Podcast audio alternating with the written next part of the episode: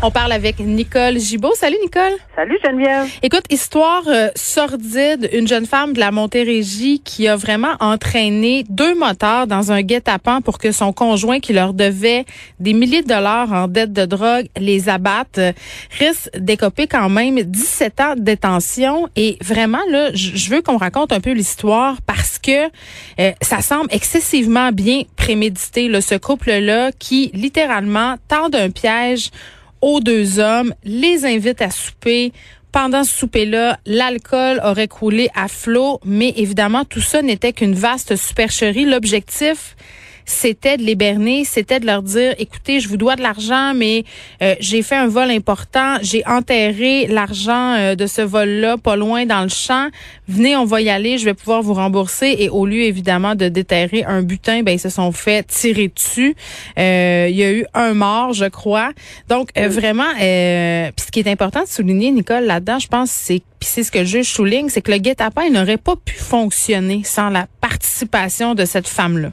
Oui, c'est vraiment un dossier euh, qu'on pouvait dont on pouvait pas parler, puis on comprend pourquoi là, parce que c'était un procès devant jury. Euh, et quand c'est un procès devant jury, juste pour faire une, petite parenthèse, là, quand c'est un procès devant jury, on peut pas aller dans ces détails-là. On peut pas discuter de ce. On peut dire qu'il y aura un procès pour meurtre ou pour ci ou pour ça, mais le détail, jamais. Euh, on risque de faire avorter un procès si les médias, si on, on, on donnait de l'information avant que le jury soit séquestré, ça c'est à la toute fin. Donc on a évité ceci par le fait que euh, on comprend que la jeune femme a plaidé, la jeune femme euh, quand même une trentaine d'années là, elle savait ce qu'elle faisait. Oui, et non seulement ça, euh, absolument, elle savait ce qu'elle faisait. Et c'est tout à fait exact. C'est la raison pour laquelle on va faire une suggestion au juge après son plaidoyer de culpabilité là, de 17 ans de prison parce que c'est absolument, je veux dire, absolument incroyable de penser qu'il y a trois personnes. Une personne qui a été blessée, évidemment, mhm. la femme d'un, d'un des.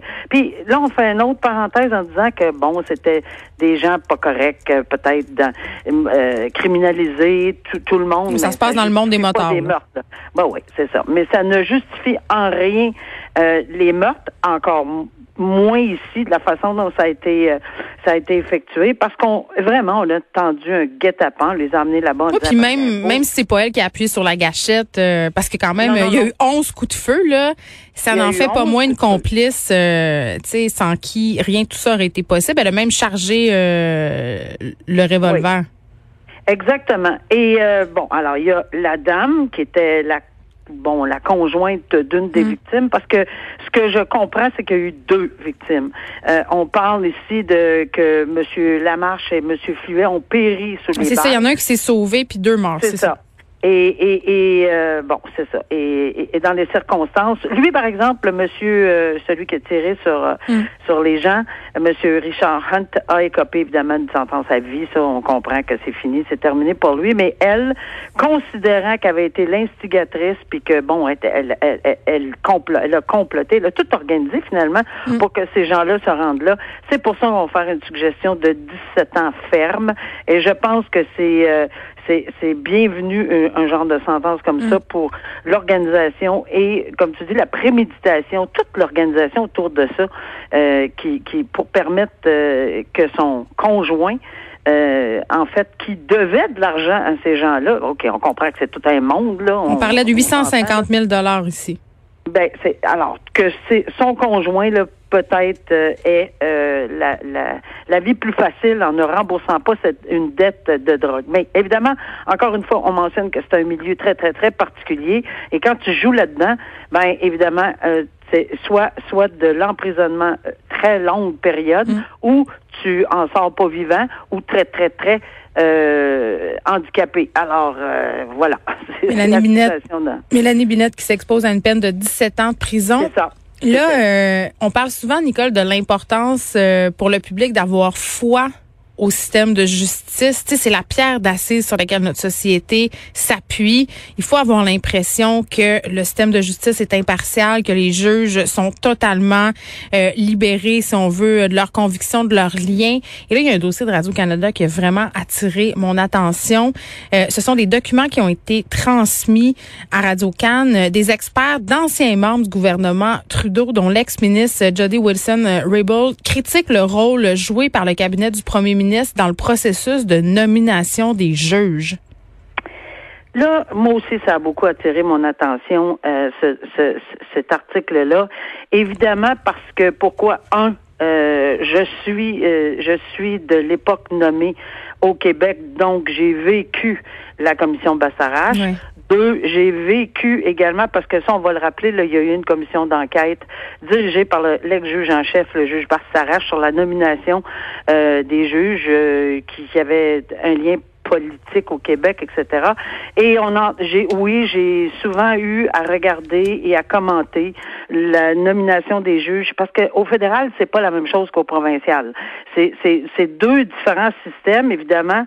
Mais oui, le but ultime, c'est de retrouver les meilleurs candidats mhm. possibles. Maintenant, est-ce que l'étanchéité politique absolument ferme peut exister? À ma connaissance, non, ce sera toujours le ministre de la Justice qui va nommer, euh, parce qu'il faut quand même qu'il y ait quelqu'un qui nomme là euh, dans le Conseil des ministres en quelque part, puis normalement partout, c'est le ministre de la Justice. Alors, est-ce qu'il est totalement impossible de percer cette étanchéité-là? J'ai l'impression que jamais on verra nécessairement ceci, mais est-ce qu'on peut améliorer? Et moi, je dirais que oui. Maintenant, on dit qu'au Québec, la commission Bastarache euh, a soulevé certains éléments euh, sur la nomination puis les liens politiques, etc. Mais je veux juste, moi je l'ai vécu. Moi je l'ai vécu de l'intérieur et sans nommer de nom là. J'ai des gens que je connais très bien euh, qui étaient en poste, qui ont été nommés peu importe que leur lien euh, était avec un ou avec l'autre, puis il y en avait de toutes les parties, là, euh, je, je, je fais pas de lien avec aucun parti en particulier, mais qui étaient d'excellentes nominations, ce qui était très, très désolant parce que euh, ces gens-là avaient une capacité professionnelle, intellectuelle et d'impartialité incroyable, indépendamment.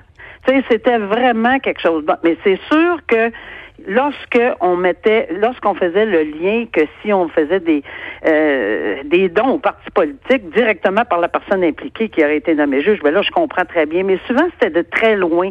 C'était le mononcle ou la tante ou l'ancien. Attends, attends, Nicole, selon euh, en tout cas les documents témoignages qui auraient été obtenus par Radio-Canada. Euh, ce qui est dit, c'est que les libéraux utilisaient un système où les contributions, les activités partisanes des avocats en liste étaient notées. Là.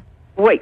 Ça, par exemple, euh, je, t'avoue que j'ai les yeux m'ont écarquillé. Ben, je comprends pas pourquoi on n'est pas en train de parler ça depuis c'est sorti. C'est c'est ben, énorme. Moi non plus. Moi, non plus. Et c'est sûr que ça va faire boule de neige. Et je suis certaine que, mais, mais je suis certaine qu'on va en entendre parler. Puis là, ça vient de sortir là. On mm. va en entendre parler. Ces gens-là propose une commission à la, un peu à la saveur de la commission Bassarache au Québec. Il propose une commission d'enquête. Je serais pas surprise si on la déclenche peut-être, on verra. Mais euh, moi, je suis jamais, moi, je serai jamais contre la vertu, peu, peu importe que ce soit au fédéral ou au provincial. Et mon opinion là-dessus, c'est que il faut pas non plus penser qu'on a on a tout changé par la commission Bastara. Je m'explique.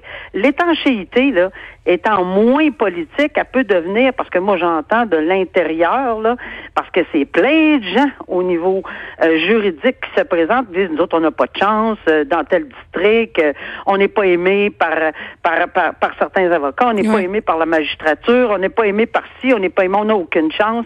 Mais tu sais, pour une transparence euh, parfaite, là, il faudrait que les nominations soient expliquées, puis il faudrait aussi que les gens qui siègent sur les comités, on explique le pourquoi. S'il y a des gens du public au Québec, par exemple, alors pourquoi ces gens-là? Il y a des gens du barreau, ça, ça va, on comprend. Il y a quelqu'un de la magistrature. Euh, est-ce qu'on on devrait connaître la liste des candidats avant qu'on siège dans ces comités-là? Ah, hmm. D'après moi, non. Mais il y a un ensemble de facteurs qui feraient en sorte que on pourrait essayer de fermer l'étanchéité. Surtout pas demander qui a versé de l'argent au parti comme au fédéral qu'on entend. Si c'est exact, c'est aberrant. Non, mais quand moi je vois des propos euh, tenus par Monsieur François Landry, qui est l'ancien conseiller politique affecté aux nominations à la magistrature, il lui dit, écoutez, là, moi, je vais parler, mais seulement dans le cadre d'une commission d'enquête parce que je vais avoir l'immunité. Euh, tu sais, ça soulève des questions parce que ça a des impacts réels sur le système de justice. Oui, mais ceci dit, euh, je fais un autre. Moi, je regarde tout le temps les deux côtés de la médaille, peut-être par des formations professionnelles. Ceci dit, est-ce que nécessairement, parce qu'une personne, je dis pas que c'est correct, là. Au contraire, il faudrait, en, euh, il faudrait arrêter cette, endiguer ça, endiguer ceci, puis la perception du public et la confiance, tu l'as très bien dit, du public. Mais si jamais c'était le cas où un avocat dans sa carrière a fait une, une, a, a, donné un don ou a fait quelque chose ou c'est pas nécessairement parce qu'il n'y a pas les qualités, mais malheureusement, peut-être qu'on ne devrait plus permettre ce genre de, de, de, de, façon de faire à cause de la perception, pas à cause du fait que cette personne-là n'a pas les qualités requises, parce que ça se peut qu'elle les ait. Mais la perception, c'est fatal. Comment on va percevoir cette personne-là? Maintenant, ceci dit, je suis nettement qu'on n'est pas dans le système américain. Je le répète et je le re-répète. Mm. Euh, c'est pas parce que quelqu'un aurait fait je, je, jamais dans 100 ans, je croirais qu'au Canada, on est, on est l'équivalence d'un, système américain voté, les juges votés avec des contributions. Là, c'est au grand public. Là. Je te donne 10 000 piastres pour que tu sois nommé juge, là, et on le vote. Là. On n'est pas là du tout, du tout, du tout. Non, mais quand même, des, des articles comme ça, ça, ça ébranle non, la ça Ébranle, puis moi, je pense qu'on devrait toujours en amont être... Tu sais, la commission de ça fait très longtemps. On dirait qu'on n'en parle plus, puis on, on pense que tout est on oublie vite. On a la mémoire courte. Oh, ben oui, puis on pense que tout est parfait. Non, tout n'est pas parfait. Je pense qu'il faudrait réévaluer tout ça puis voir si les gens, les juristes, le public, on est on, comprend et on est conscient de comment ça se passe maintenant après la commission mm. Je veux qu'on passe un petit deux minutes, Nicole, euh, sur ce qui se passe à l'école Curie Antoine Labelle. On se parlait de pranks sur les médias sociaux, euh, de défis que se lancent les jeunes parfois sans trop savoir.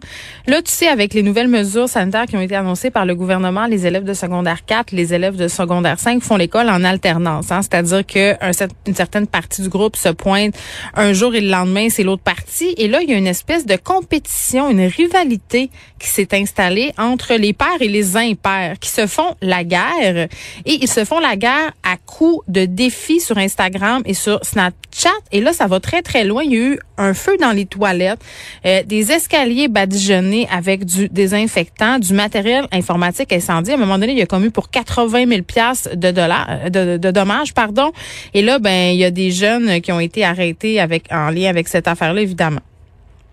Absolument. C'est là qu'on voit, euh, c'est absolument incroyable. C'est vraiment, et là j'emploie le terme, nettement écervelé, mais mais clairement. Là.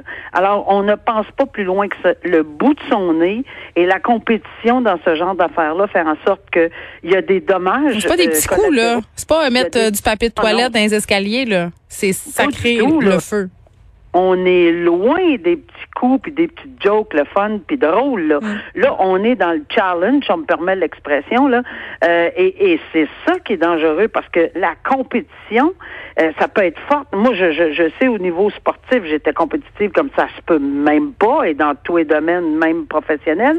Mais je, je, je sais que ce que ça peut faire et on le sait ce que ça peut faire la compétition. Alors, si on lance ça, ce genre de compétition là, tous les dommages qui ont pu être, les dangers le danger à la, à la vie, à la sécurité des gens, mm. euh, sans compter les dommages. C'est beau, les dommages, là, c'est incroyable, 80 000 pièces de dommages. Qui va payer pour ça, encore une fois? Est-ce qu'on va essayer ou tenter de voir si, parce que j'ai déjà entendu des gens dire, ben, poursuivez les parents, oui, c'est toujours possible. Oui, mais c'est pas de la faute des parents, là, en passant. Puis ces jeunes-là, ils devraient se taper euh, des heures euh, assez longues de ben, travaux communautaires. C'est une bonne leçon, Nicole? Oui, ben Geneviève, je te dirais que quand ton jeune part avec une canisse de je sais pas quoi, là, puis euh, salut, bye. mais il y en a qui sont ratoureux, là, ils s'en vont pas avec leur canisse en dessous du bras. Là, mais je croirais.